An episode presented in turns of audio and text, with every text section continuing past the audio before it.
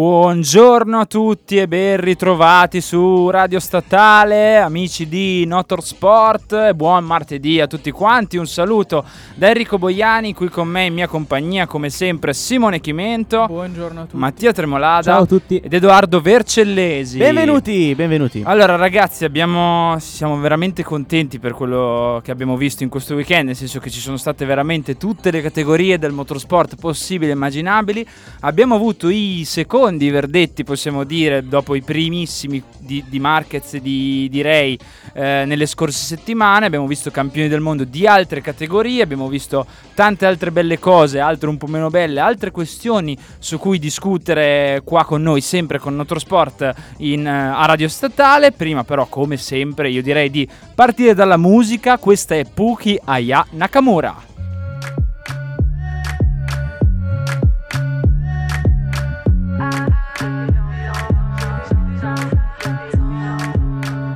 Bon qu'à planer, ouais je sens, le seum, j'ai l'avocat.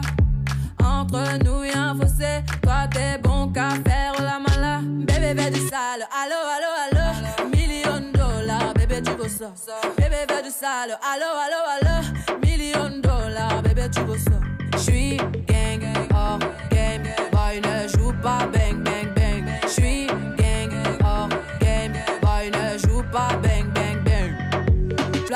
Bla bla bla la pouki.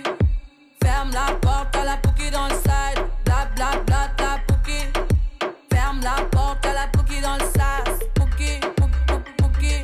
Fer- Ferme la porte à la pouki dans le side. Pouki, pouki, pouki. Ferme la porte à la pouki dans le sas.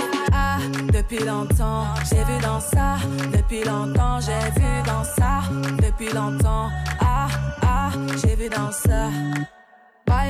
J'ai pas besoin de bye bye. J't'ai barré fort, là j'ai pas le time pour toi. J't'ai barré fort, là tu fais trop d'efforts. C'est bye là, c'est pour les mecs comme toi. Ta clé pour des pipettes, ça va claquer. Pour des pipettes, ça va claquer, crack. Pour les bombes, ça va grave qu'écra. J'crois que c'est leur ding dong. J'suis gang, hors game. Boy ne joue pas bang bang bang. J'suis gang, hors game. Boy ne joue pas bang bang bang. Pouki. Ferme la porte à la pouki dans le side. Bla pouki. Ferme la porte à la pouki dans le sas. Ah, depuis longtemps, j'ai vu dans ça. Depuis longtemps, j'ai vu dans ça.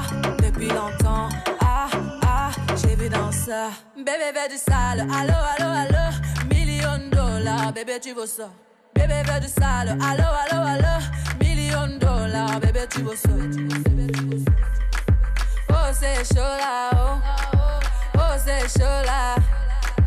Oh chaud là. Ah, depuis longtemps, j'ai vu dans ça. Depuis longtemps, j'ai vu dans ça. Depuis longtemps, ah, ah, j'ai vu dans ça. Ah, depuis longtemps, j'ai vu dans ça. Depuis longtemps, j'ai vu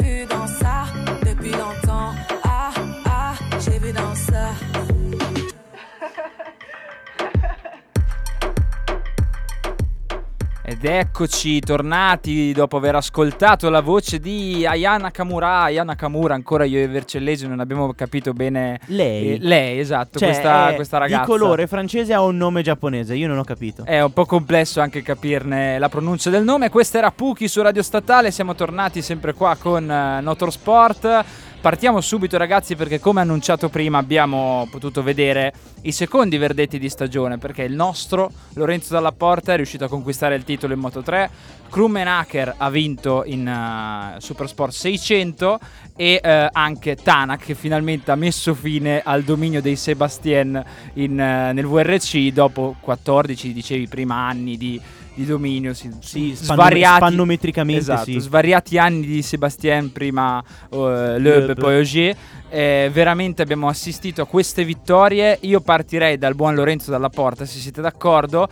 Soprattutto sottolineandone la, concentra- la concentrazione, la costanza, il commettere sempre pochi errori neanche decisivi che ha avuto in quest'anno e che sono stati poi fondamentali per la vittoria del suo titolo rispetto invece a Canè che di errori ne ha commessi non pochi, alcuni anche non per colpa sua e questo ha fatto la differenza. Quello che mi ha stupito di Dalla Porta è stato il fatto che lui è riuscito a costruirsi piano piano, passo dopo passo, senza fretta di arrivare. È un'epoca in cui vediamo molti piloti che eh, vengono lanciati nel moto mondiale sulla scia di grandi successi nel, nel CEV. Un, uno degli esempi più clamorosi è stato lo stesso Quartararo, no? che è arrivato nel mondiale forte di due titoli consecutivi nel CEV e poi nel mondiale ha, fa- ha faticato a, ad esplodere. Invece dalla porta è stato molto intelligente, ha vinto il CEV eh, l'esordio nel mondiale non è stato facilissimo ma promettente. Piano piano è riuscito a costruirsi eh, una carriera, è riuscito a maturare e quest'anno ha ottenuto un titolo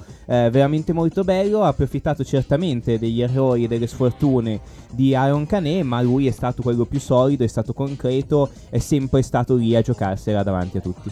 La vera notizia di questo mondiale, o meglio, la vittoria di questo mondiale da parte di Dalla Porta si lega a una come dire, è una cosa molto molto strana che succede veramente di rado. Ho beccato un pronostico. È vero, è Raga, vero, ho ne beccato siamo un pronostico. testimoni. Cioè, io non ci volevo credere. E dalla Comun- porta è ancora in vita. E, e tra l'altro, cioè, pensa un po' te. Eh, secondo me, Verce, però, questa è l'eccezione che conferma la regola. Ma Adesso io non sicuramente vorrei, sì. non vorrei affossarti. Ma sì, sicuramente Ricordiamo quel Belgio-Giappone. Un no? saluto Cos'era? al Giappone che ci segue ancora dallo, dallo stadio di, di- di Russia, E ancora lì, che piange. prima, sì, vabbè, una serie di cose. tra l'altro, tra l'altro.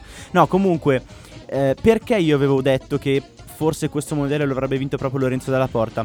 Perché in una situazione di tanti piloti ehm, buoni, ma dove nessuno è mega spinto, come poteva esserlo per esempio un Quartararo, come poteva esserlo per esempio un Joan Mir quando ha vinto il titolo, in una situazione di quasi stasi e di equilibrio. Grande equilibrio quest'anno. Proprio quello che avevo detto era proprio potrebbe fare la differenza il fatto di sbagliare meno degli altri. Ed effettivamente dalla porta è sempre stato un pilota molto molto concreto che commetteva pochi errori. Ragion per cui è riuscito appunto a prevalere con ben due gare di anticipo su un Aaron Canet velocissimo ehm, che è riuscito tra l'altro a portare in alto un team semi esordiente come quello di Max Biaggi che in realtà esordiente non è perché Biaggi aveva fatto esperienza già tra Civ e Chev e soprattutto in realtà la struttura viene da Schedule GP che è quella per cui correva Filippo Oettel fino all'anno scorso. Eh, però Canet è un pilota molto veloce che messo alle strette ha sbagliato dopo insomma il problema di Binder che, che lo, ha, lo ha buttato a terra ha dovuto rincorrere e ha commesso degli errori dovuti alla foga di rincorrere che sono comprensibili secondo me.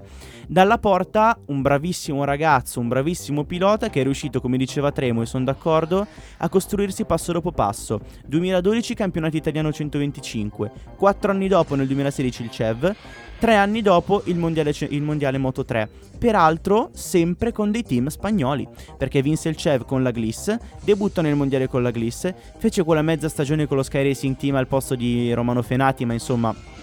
eh, Poca roba. Poca roba, mi, mi pare al posto di Fenati, Sì, se sì, non ricordo sì. male, ok? E, però poca roba. Poi Mahindra Spar, con una Mahindra che ovviamente insomma lasciava un po' a desiderare.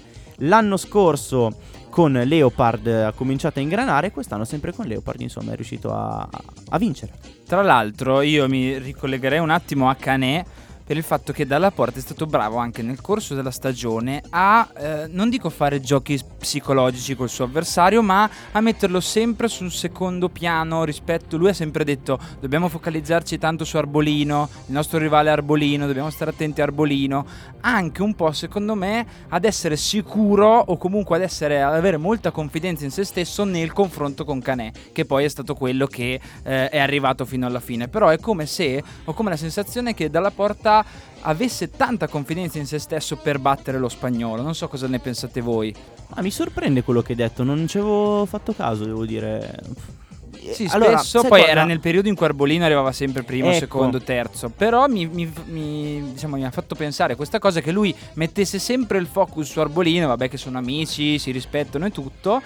Però che non dico che non considerasse Canè, ma che insomma eh, lo mettesse un po' su un secondo piano. Questo secondo me anche, magari non volontariamente, ma psicologicamente eh, verso Aaron Canè ha fatto, ha fatto effetto. Ecco, poi non so, ripeto, cosa, cosa ne pensate voi. Sì, soprattutto alla fine dell'anno, perché abbiamo visto che praticamente, ok, che ha stravinto il, il mondiale, comunque anche in anticipo con un largo margine di punti, ma c'è da dire che Canè nelle ultime tre gare è stato praticamente sempre dietro, e dietro intendo dalla ventesima posizione in giù. Quindi se arrivano due vittorie e un, e un, secondo posto vuol dire che sicuramente dalla porta ne aveva di più nella fase finale in tutta la stagione perché come abbiamo detto prima ha sbagliato pochissimo ed è praticamente sempre tranne Barcellona andato a punti. Quindi questo ha fatto la differenza. E poi Cane che eh, nel finale di stagione è venuto tanto a mancare e questo sicuramente ha inciso eh sì, eh sì, ha inciso così come ha inciso tanto nel campionato di Supersport 600 Randy Krummenacher che ha di nuovo vinto il titolo e devo dire che noi all'inizio stagione ci avevamo un po' sperato in Caricasulo eh, però alla fine i due se la sono giocata devo dire hanno fatto anche tante belle gare eh, però alla fine è andata così eh, onore al merito di Krummenacher che continua a confermarsi e continua a dimostrarsi un grande pilota per la categoria. Secondo me quello che ha fatto la differenza tra Krummenacher e Caricasulo è stata la costanza nel corso dell'anno, mi spiego. Sono sempre stati davanti tutti e due, ma nella prima parte di stagione, e ti direi le prime tre gare, quindi prima di Assen, fino ad Aragon compreso, ha fatto la differenza il modo che Krummenacher aveva di gestire la gara fino alla fine. Caricasulo da Assen in poi, quando ha cominciato a vincere, ha trovato la chiave di volta giusta per la gestione della gomma fino a fine gara. Prima ha faticato un po' di più rispetto al suo rivale e quei punti che Krummenacher è riuscito ad archiviare in quelle gare, complice anche l'errore di Caricasulo o del team, adesso non ricordo esattamente a, a Phillip Island quando nel, nel, cambiare gomma, nel cambiare eh, pneumatico per la pioggia insomma si sono impappinati e alla fine eh, Caricasulo ha fatto terzo. Insomma tutte queste situazioni hanno fatto la differenza e alla fine Krummenacher nonostante devo dire una gestione dello stress veramente rivedibile perché purtroppo lui è un pilota molto emotivo addirittura c'è stato un periodo in cui eh, vomitava prima delle sessioni e eh, è ricapitato è riuscito comunque a sfruttare il margine di vantaggio che aveva e la costanza in pista sfruttando tra l'altro alla fine un calo di caricasulo perché sia a fine stagione um, a Villicum che in Qatar Caricasulo non è stato a podio. Ma anche a Magnicur quando è caduto, nonostante fosse tranquillamente in testa e Piumenacher fosse già fuori dalla gara. Sono un po' mancati entrambi nel finale di campionato. Forse due piloti poco abituati a giocarsi ehm, non le vittorie perché hanno comunque già dimostrato di essere molto veloci, ma di giocarsi alla lunga un campionato. Io ho l'impressione, e qui cito Max Temporali, che fossero due piloti molto contratti dopo la pausa estiva, da Magnicur soprattutto in poi, perché Um, la situazione che si è creata all'interno della squadra con due piloti ai ferri corti che non si stanno neanche particolarmente simpatici, si rispettano, ma insomma um, lì ci fermiamo abbia un po' portato veramente a viverla male a entrambi. Tanto che Caricasulo è stato zitto, Krummenacher no, ha accusato la squadra di aver favorito Caricasulo dandogli un motore scrauso, cosa che in realtà poi è stata smentita dai dati. Eh, nuovamente durante il weekend del Qatar ha accusato Caricasulo di voler fare dei giochetti sfruttando l'amicizia con Lucas Maia. Poi eh, non è stato così perché Maia ha stravinto la gara facendo una gara tra l'altro pazzesca con dei tempi folli dal, dalla seconda metà di gara in poi. Interessante tra l'altro la progressione di Maya nelle ultime gare Molto. stagionali dopo le fatiche Sì, si è svegliato clamorosamente. Tipo, eh, ci ha cioè... messo un po' a trovare la quadra con questa Kawasaki che invece poi è riuscito a far andare come doveva e ha trovato veramente lo stato di forma giusto, occhio a lui nel 2020. Tornando al mondiale io direi che eh, Krummenacher ha saputo fare la differenza nei momenti giusti e poi ha un po' vissuto di rendita da quel punto di vista. Sì, è, un po' quasi quello che è successo anche in Formula 1, no? con la Mercedes che nella prima parte ha dominato, poi si è svegliato a Ferrari, ma non è bastato. Ecco, passiamo proprio alle quattro ruote, parliamo di VRC perché, come abbiamo anticipato prima, Otto Tanak ha messo fine ai domini Sebastien, eh, li abbiamo chiamati così. Tremo, dici di più, co- cosa ha avuto in più Tanak quest'anno rispetto agli altri? Allora, eh, già dal 2018 Toyo- il binomio to- Toyota Tanak si è rivelato eh, il migliore, il più competitivo, eh, quantomeno a livello di velocità pura. Nel 2018 molti problemi tecnici hanno fermato Tanak, ehm, problemi tecnici che tra l'altro erano già stati il punto debole della Toyota eh, fin dal debutto nel 2017. Quest'anno nonostante sì, qualche problema come in Sardegna quando Tanak ha perso la vittoria solo nell'ultima power stage per colpa di un problema del servo sterzo. Comunque, ehm, sei vittorie consecutive e otto stagionali sono state, ehm, sono state fondamentali per Tanak. Nulla ha potuto eh, un comunque buono e consistente Sebastiano Ogier che però nel ritorno alla Citroen non è riuscito a, ehm, a fare il miracolo che già aveva fatto con la Ford quando aveva portato un team praticamente privato al successo, ma eh, si è dovuto accontentare quindi ehm, ha dovuto cedere lo scettro a Otto Tanak. Eh, niente da fare anche per Thierry Neuville che ehm, forse nel 2017-2018 eh, fino alla prima metà del 2018 era il pilota più veloce eh, con la sua Hyundai, poi dalla seconda metà eh, del 2018 un passo all'indietro, anche nel 2019 è stato veloce ma con poca costanza. Tanak invece ogni volta che scendeva eh, sulle strade del, del mondiale riusciva ad avere un passo nettamente migliore rispetto ai propri avversari e questo ha fatto la differenza. Sì, tra l'altro che tutti credo pensassimo che Noville fosse il candidato numero uno per mettere fine al dominio eh, di, di Ogier e invece eh, così eh, non, è, non è stato. Io direi che eh, per ora possiamo, possiamo fermarci qua. Dopo torniamo, parliamo di KTM perché anche qua c'è eh, un discorso interessante da, da aprire con voi. Eh, torniamo sempre qua ovviamente con Autosport e su Radio Statale. Prima ascoltiamo Liquido, questo è Ordinary Life.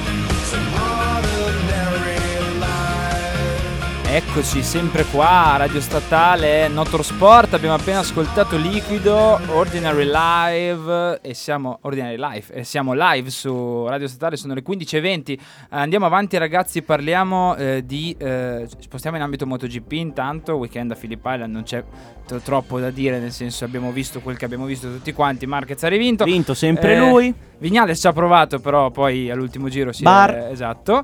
E parliamo invece di un discorso più interessante da fare, che è quello che riguarda KTM, che ha scelto l'Equona per il suo team clienti.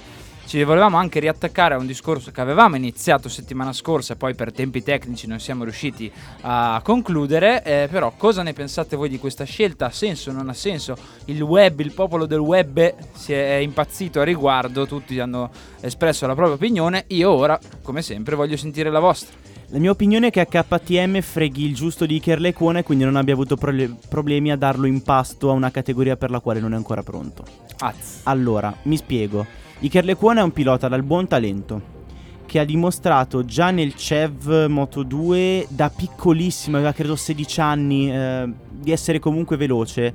È chiaro che però a un pilota devi dare il tempo di crescere e di dimostrare di essere capace di mm, una buona costanza di risultati nel corso di un'intera stagione. Ora, io non penso che attualmente la KTM di Moto 2 sia la moto migliore dell'otto, tanto da permettere ai piloti di, ehm, come dire, di essere costanti per tutto un anno. E lo dimostra un pilota di esperienza come Brad Binder che non è riuscito ad essere un, eh, un fattore per il titolo. È ancora in lotta matematicamente, ma insomma è difficile che possa essere lui a vincere, a meno che Alex Marquez non decida che non lo vuole proprio più quel mondiale e, e lo butti via. Quindi, eh, Iker Lecona ha fatto una gran gara a, a Phillip Island. Su una pista che però mi pare di capire a KTM vada molto bene perché le, prime- le due ufficiali erano prima e seconda. Lui ha fatto tipo quinto se non ricordo male nonostante dopo il contatto con Bezzecchi che è andato tra l'altro fortissimo con la Tech 3 eh, e con eh, Marini fosse finito tipo quattordicesimo è riuscito a rimontare fino alla quinta posizione o qualcosa di simile. Lo stesso Joe Roberts suo compagno di squadra è andato a punti non conterei il team Aspar perché oggettivamente non ha i piloti eh, per essere competitivo in questo momento quindi l'Equona è buono. Buono da MotoGP non lo so. Buono da MotoGP in questo Eh. momento difficilmente. Eh sì, è quello più che altro. Eh, l'unica cosa che puoi fare è prenderlo per riempire un buco perché è un pilota già in orbita KTM che l'anno prossimo lascerà la Moto 2 e eh, in una situazione di emergenza. Solo che se fosse stato, credo, il Binder della situazione, per esempio, ci avrebbero pensato due volte. Binder lo portano su ma perché ha fatto esperienza, ma se a parità di situazione lui fosse stato Brad Binder non l'avrebbero portato Ma su. secondo voi, inter- scusami Tremo, secondo voi è pronto anche B? Cioè Binder ci sta in MotoGP in questo momento? La scelta controversa di portare Binder in MotoGP è stata quella di gettarlo direttamente nel team ufficiale, sacrificando al contrario Miguel Oliveira che, ha de- che, eh, hanno parcheggiato un altro anno in Tech 3. Il pilota portoghese giustamente non l'ha eh, presa bene perché al beh, secondo certo. anno ehm, pensava di meritare comunque il, il passaggio nel team ufficiale, cosa che eh, poteva anche starci viste le discrete prestazioni che ha mostrato con una moto comunque molto difficile come la KTM e invece KTM appunto ha deciso di promuovere Binder direttamente dalla Moto 2 a- accanto a eh, Paul Espargarò. Sì, veramente bizzarra questa cosa, anche perché solitamente no, cioè, assistiamo a queste cose, cioè Oliveira fa un anno in MotoGP, passa poi in KTM ufficiale, Binder viene su dalla Moto 2, si fa l'annetto in clienti, poi si vede come vanno, no? Quello che abbiamo visto fare anche da Red Bull in Formula 1, spesso e volentieri. Però vorrei dire due cose. Uno, certamente se sei nel team KTM Red Bull ufficiale è una cosa e se sei in Tech 3 è un'altra. Va detto però che le moto sono comunque uguali perché sono tutte delle moto ufficiali, KTM schiera 4 ufficiali e onestamente non so quale fosse la situazione contrattuale di Michele Oliveira con Tech 3. Vero, però il fatto che Oliveira proprio abbia alzato la voce, si sia lamentato in maniera Questo- anche piuttosto dura, esa- mi, mi fa pensare che insomma eh, non sia stata una decisione mm, Boh. così scontata. Cioè il fatto che Oliveira dovesse rimanere in Tech 3 un altro anno non, non fosse così scontato. Però io non ce la vedo male come situazione comunque per Oliveira. No, Secondo me anzi, il fatto, di stare lì Esatto, mantenere lo stesso ingegnere un altro Esatto. anno, continuare a lavorare comunque su una moto che al 90% è ufficiale, comunque non è per forza un male. e in un team che magari ti dà qualche pressione in meno magari rispetto al puro ufficiale. Così. No, Vero? Sì. Certo, eh, volevate ricollegarvi forse al discorso di settimana scorsa proprio dell'adattamento alle moto, perché KTM in questo senso forse non è la scelta migliore per un pilota che viene su dalla Moto 2. Abbiamo sempre detto che venendo su dalla Moto 2 eh, forse la Yamaha la moto migliore, lo abbiamo visto con Zarco prima, con Quartararo eh, nel recentissimo passato. Voi cosa ne pensate a riguardo? Cioè, voi siete un pilota di eh, Moto 2, mettiamola così, e vi dicono, allora abbiamo la Honda, la Ducati, la Yamaha, la Suzuki e la KTM e la Aprilia. Vabbè, se volete, vogliamo, ci mettiamo pure l'Aprilia. Tra, tra parentesi, gran gara di Iannona Filippaila. E anche di Alex. È, esatto, è andata sì, sì, proprio l'Aprilia è forte la Aprilia in generale. Ecco, tra, tra l'otto di moto, voi pilota di Moto 2, quale prendereste? Beh, io voglio la moto dei campioni in carica, ovviamente, che però non sembra essere una delle più semplici, Esatto, visto che esatto, Marquez esatto. negli ultimi anni se l'è cucita Ci eravamo su se fermati lì settimana scorsa. Esatto, è una scelta comunque molto difficile perché anche la, la la seconda forza in questo momento sembra essere la Ducati, che però allo stesso tempo è un'altra moto molto molto complicata, anche se eh, dopo tanti anni i privati hanno cominciato ad andare forte come dimostrano eh, come dimostra la bella gara sia di Miller sia di Bagnaia. Rimane la Yamaha che a questo punto per un pilota proveniente dalla Moto 2, comunque con un pilota eh, poco esperto, sembra essere la moto più facile. Più facile, però questa cosa probabilmente non è così scontata visto, ehm, vista la stagione di Morbidelli e visto il confronto interno tra Morbidelli e Quartararo. Anzi, anche il discorso sul, ehm, sul fatto di frenare con una o due dita ehm, mi fa pensare che ehm, ci sia proprio un- una grande sinergia eh, tra eh, lo stile di guida di Quartararo e la moto, cioè ci sia proprio, sia proprio una questione di feeling il, ehm, che, che giustifichi le prestazioni eh, incredibili in questo momento di Quartararo. In un una certa misura molto s- simile a quello che sta ehm, facendo Marquez con Cioè, Honda. come quando in Avatar per scegliere il tuo bestione che volava, dovevi, doveva lui scegliere te, ti attaccavi con l'altra. Bellissimo. Con Sì, Mi è piaciuta questa metafora. Eh, io direi più magari Suzuki, perché comunque Yamaha ti metti in una situazione in cui devi oggettivamente andare forte, perché sei Yamaha. Honda naturalmente è di fianco Mark Marquez, quindi sarebbe un filino impietoso. E Ducati, eh, a meno che non vai comunque in clienti, eh, quest'anno hanno fatto un po' di fatica sia Miller che Bagnaia, c'è anche da, da dire questo, quindi un po' me. Invece in Suzuki ci sono comunque, vabbè, Rins e Mira adesso, però secondo me per un pilota di, di Moto 2 che deve salire e anche avere poca pressione addosso comunque, perché Suzuki bene o male non è che ti chiede chissà che Non ha cosa, troppe no? pretese, dici. Eh, Ci sta. esatto, quindi può essere un buon compromesso. Cambiando, cioè rimanendo collegati a questo discorso, ma cambiando categoria, mi viene da pensare più o meno la stessa cosa di Kawasaki in Superbike. Perché Kawasaki in Superbike è ovviamente la moto da battere, lo hanno dimostrato anche quest'anno. Però la differenza tra Jonathan Ria e ehm, Leon Aslam quest'anno è stata impressionante, soprattutto da un certo punto della stagione in poi. Ria ha continuato a rimanere ehm, fisso al vertice, mentre Aslam ha come fatto dei passi indietro dopo un inizio di stagione eh, tutto sommato brillante e, e incoraggiante. Soprattutto Phillip Island, esatto. E Lì ti rendi conto che veramente il pilota è di un'altra pasta.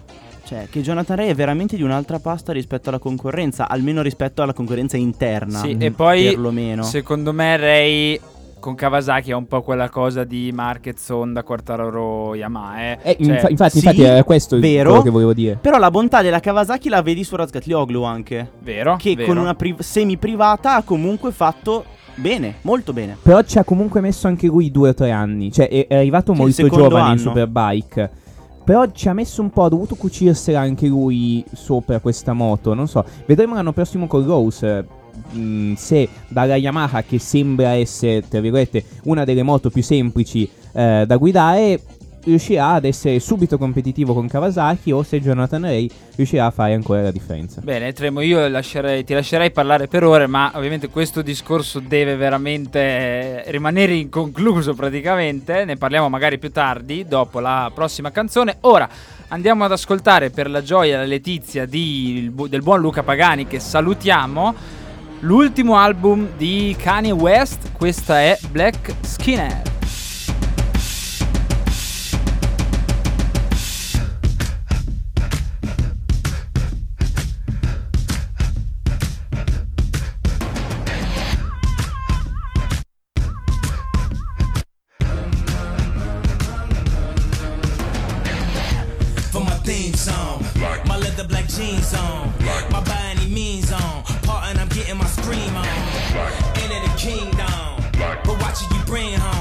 See a black man with a white woman at the top floor, they gon' come to kill King Kong. Middle America packed in. Came to see me in my black skin. Number one question they asking. Fuck every question you asking. If I don't get ran at my Catholics, it comes to conservative Baptists. Claiming I'm overreacting like the black kids in Chirac, bitch. Four in the morning, and I'm zoning. They say I'm possessed. It's the omen, I keep it 300. Like the Romans, 300 bitches. We're the Trojans, baby, we living in the moment. I've been a menace for the longest, but I ain't finished. I'm devoted, and you know it, and you know it. So follow me up, cause this shit about to go. I'm doing 500, I'm out of control. But there's nowhere to go. And there's no way to slow. If I knew what I knew in the past, I would have been blacked out on your ass.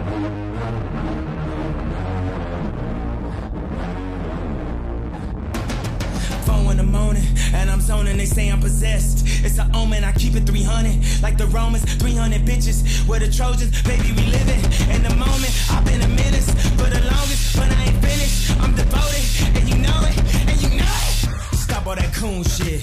Early morning cartoon shit. This is that goon shit. Fuck up your whole afternoon shit. I'm aware I'm a wolf. Soon as the moon hit, I'm aware I'm a king. Back at the tomb, bitch. Back at the room, bitch. Stop all that coon shit. These niggas ain't doing shit. Them niggas ain't doing shit. Come on, homie, what happened? You niggas ain't breathing, you gasping. These niggas ain't ready for action.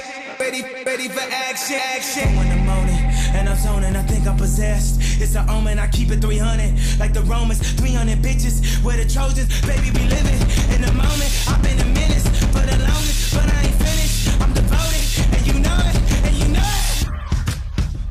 So follow me up, cause this shit about to go.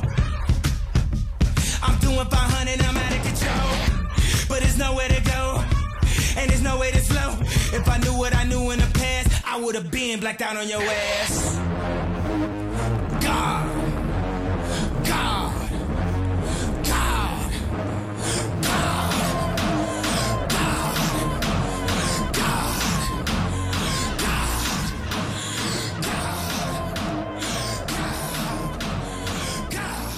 E questo era Kanye con Black Skinhead. Intanto chiedo vegna a Luca Pagani perché io pensavo che Chimento avesse scaricato una canzone di Kanye dell'ultimo album e invece me ne ha scaricata una di più di un lustro fa. E sai, per Vabbè. i diritti è un casino. Ah, eh sì, no, infatti un saluto a Luca Pagani che ci, ascolta, che ci ascolta volentieri. Noi andiamo avanti con Autosport sempre su Radio Statale e ritorniamo a parlare di MotoGP di KTM perché facciamo anche un punto sulla gara di Zarco che è andato a punti e questo ci fa un po' magari pensare eh, su quello che è stato Zarco in KTM, su quello che è Honda e su quello che potrà essere magari in futuro.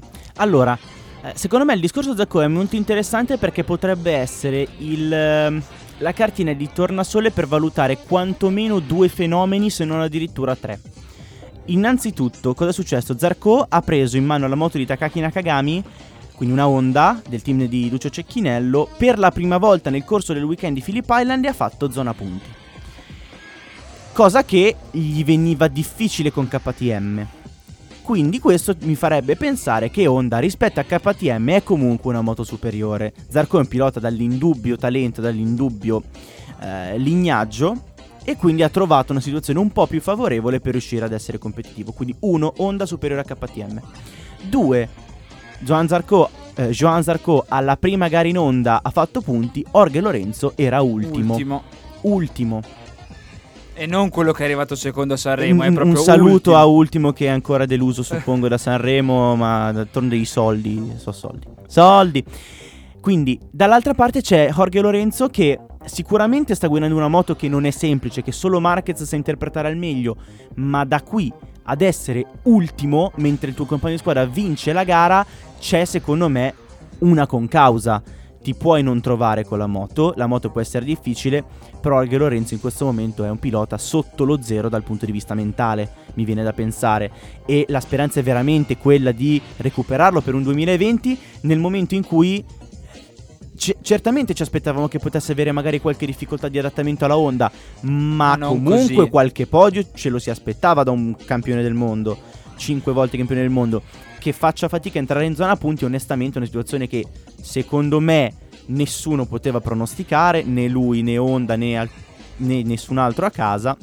Quindi la gara di Zarco che mi va a punti con Honda Cecchinello secondo me è il punto di contatto tra la difficoltà che ehm, la difficoltà di una moto come la KTM e la situazione di Orge Lorenzo. Credo che serva per capire entrambe le cose. Se vogliamo può essere la cartina di tornasole anche per un terzo discorso che è quello che facevamo su Yamaha, ovvero la difficoltà che potrebbe avere un pilota lasciando Yamaha e prendendo un'altra moto. Questo mi farebbe quasi pensare che Yamaha fosse veramente molto più simile, diciamo, a una Moto 2 Sì. perché Lorenzo, quando è passato in Ducati, rispetto ad altri piloti che magari con una non ufficiale hanno fatto fatica, ma comunque facevano top 10, Lorenzo ci ha messo veramente tanto tempo a trovarsi con Ducati. Quindi mi viene da pensare che lasciare Yamaha possa essere più complesso rispetto a lasciare delle altre moto. Poi pe- non so cosa ne pensiate sì, voi. Sì, sì, potrebbe, potrebbe benissimo essere. Poi riguardo Lorenzo, nel senso secondo me è una situazione in cui ci sono milioni di variabili, infortuni, eh, problemi magari che ha avuto quest'anno a livello psicologico, nel senso il rientrare dagli infortuni, il tornare a livelli competitivi, il passare per l'ennesima volta ad un'altra moto. Io diciamo non metterei la croce sopra Lorenzo anche perché ha avuto tanta Concordo. sfortuna in quest'anno. Concordo, aggiungerei il fatto che probabilmente per Lorenzo Yamaha era veramente the perfect fit. Era veramente la moto perfetta cucita su di lui. Come dicevamo prima, dei piloti che passano magari dalla, da- dalla Moto 2 o Quartararo sopra quella Yamaha, come Marquez su questa Honda. Sono veramente un pacchetto completo. Sì, sì. Lorenzo ha Anche dovuto se- reinventarsi. Anche se io, per quanto riguarda Lorenzo, sono sempre convinto e, e- e rimarrò sempre convinto di questa cosa. Se fosse rimasto maledettamente in Ducati, si sarebbe giocato il titolo con Marquez perché aveva raggiunto una consapevolezza, una competitività che a me facevano paura. Cioè, noi li abbiamo visti dal vivo in Austria e andavano come i matti tutti e due. E non- secondo me non era una, una cosa casuale, ecco. Sì, se vogliamo, cioè mi lego a quello che diceva prima Verce del fatto della Yamaha. Da un certo punto di vista la vedo come, cioè la moto neutrale, no? Quella che praticamente ti metti sopra e bene o male eh, riesci a comunque trovare abbastanza rapidamente la, mm, l'adattamento a quella moto lì e andare forte sin da subito perché comunque è una moto che va. Invece le altre da un lato o dall'altro sono un po' più singolari, quindi ci sta che comunque quello che è accaduto a Zorco nell'ultima gara, no? Perché lui è abituato in KTM, sale su una Honda che magari è una moto totalmente opposta alla KTM, come probabilmente è così appunto. E va forte, fa, fa comunque, fa comunque punti e non è scontato. Quindi c'è da dire che probabilmente Yamaha è quella che nel, nell'otto sta, sta al centro, no? È quella un pochino più, più semplice. Poi le altre sono un po' disparate, no? Dipende anche molto dal, appunto dal- dallo Certo. stile di guida del pilota e da quello che mh, fa la moto, quello che ti chiede la moto. Ti richiede un adattamento un pochino più complicato, forse. Diciamo sì. che secondo me il punto è che un pilota X che va su una Yamaha può andare forte, un pilota X che va sulla Honda o va forte o fa schifo. Cioè, Ah, diciamo, così, Delicatissimo. la o va, fo- o va forte essere, o sì. trova il fit perfetto o va in difficoltà, cioè fa schifo nel senso non è che fa 25esimo, però fa decimo con l'altra moto che vince, quindi vuol dire che o trova il fit perfetto o non ne esce più. Eh, potrebbe, questo è un punto di vista interessante. Poi, ragazzi, ricordiamo sempre che Marquez ha settato uno standard che tu alla prima gara devi fare terzo. tipo. 70.5 gradi. Eh, vabbè, a parte quello. no, Regà. No, nel senso lo standard che eh, tu fai la prima gara con una moto, devi fare podio, devi andare fortissimo, eccetera.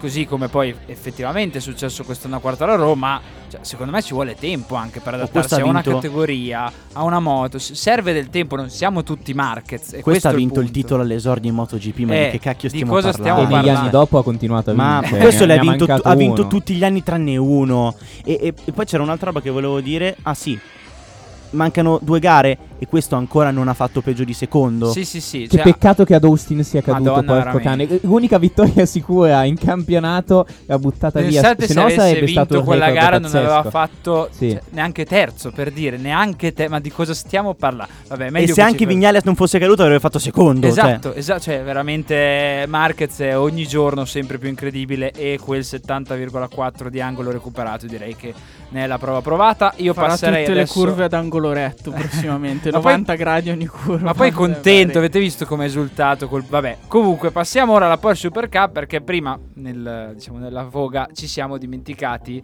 de- di un altro campione che è Hammer Müller che ha vinto la Porsche Super Cup ed è giusto poi parlarne anche se siamo in chiusura di puntata. Allora, Michael Hammermüller, pilota tedesco, ha vinto la Porsche Super Cup per la terza volta consecutiva.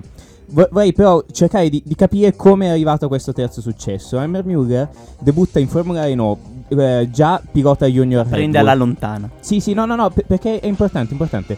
Di- diventa subito pilota junior Red Bull fin dalla Formula Renault. Due anni di Formula Renault 2000, che è la categoria eh, entry level, diciamo, al tempo era la categoria entry level. Eh, arriva in GP2, fa una buona stagione al se- eh, con una vittoria. Il secondo anno di GP2 però un infortunio alla mano compromette eh, l'inizio della sua stagione.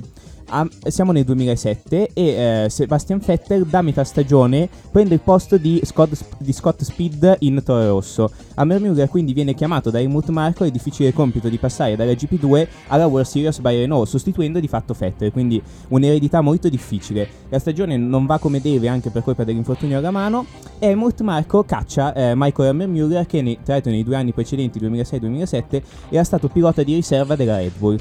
Da quel momento comincia un periodo veramente molto difficile per Hammermüller che passa le ruote coperte ma fa veramente molta fatica. Arriva in Porsche Super Cup e nei primi anni dimostra comunque di avere un buon talento perché di fatto era un pilota molto veloce. Però mancava sempre di costanza. Un esempio lampante è l'anno 2015 quando perde il campionato capottandosi eh, a Spa mm, in una gara molto difficile, un weekend molto difficile per lui, getta il campionato che vincerà poi Philip Eng.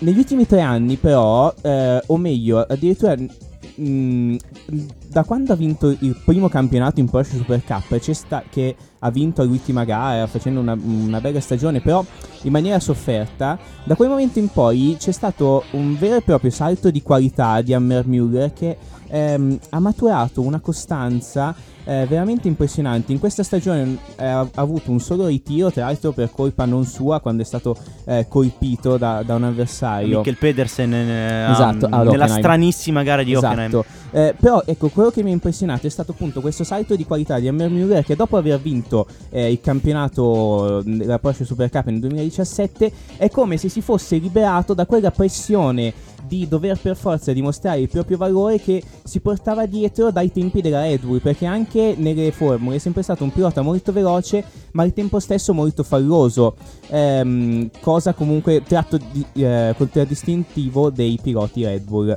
eh, che appunto hanno sempre questa pressione questa- questo bisogno di vincere per non ehm, venire allontanati dal programma da Helmut Marko E questo è tutt'altro che quello di cui avrebbe bisogno un pilota giovane che ha bisogno di formarsi, mi viene da pensare. Esatto, esatto. E quindi appunto, dicevo, dopo la vittoria in campionato c'è stata questa come liberazione di Hammermüller che è diventato molto costante, molto veloce.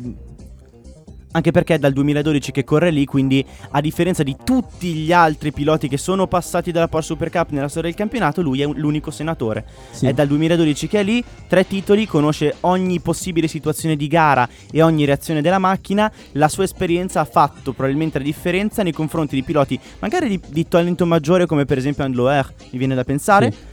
Però effettivamente eh, questo ha permesso a lui di essere superiore. E poi ragazzi, cos'è che vi dico sempre? Che vincere aiuta a, A vincere. vincere.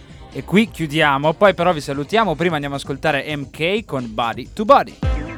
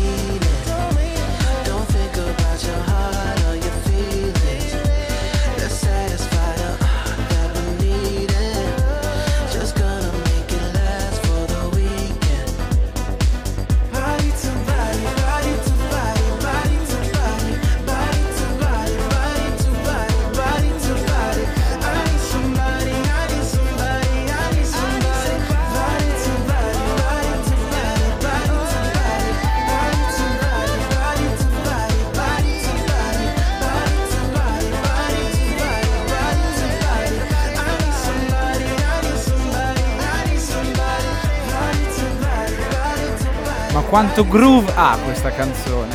Not Senti bad, roba, not Quanto stiamo bad. ballando a Radio Statale, sempre con Autosport, questa roba di Tuba di MK. Ragazzi, siamo in chiusura. eh, io, come sempre, vi ricordo l'annuncio social, che ormai è diventato di, di consueto negli studi di Radio Statale, di seguirci alla pagina Instagram chiocciola Notorsport underscore Radio Statale, alla pagina Facebook Notorsport trattino Radio Statale, dove troverete ovviamente i nostri podcast. Speriamo a breve eh, di finire anche su Spotify e su iTunes. Stiamo contattando l'assistenza di Anchor per capire cosa c'è che non va. Ancora mi sento. Esatto, Anchor. Ciao. Anchor non ci ha fatto Non sapere ci niente. esatto, e quindi mi raccomando, continuate a seguirci. Seguite anche i, nos- i nuovi programmi di Radio Statale che sono iniziati in, in questi giorni. Quindi trovate tutte le info sulla, sulla pagina, sulle pagine social di Radio Statale.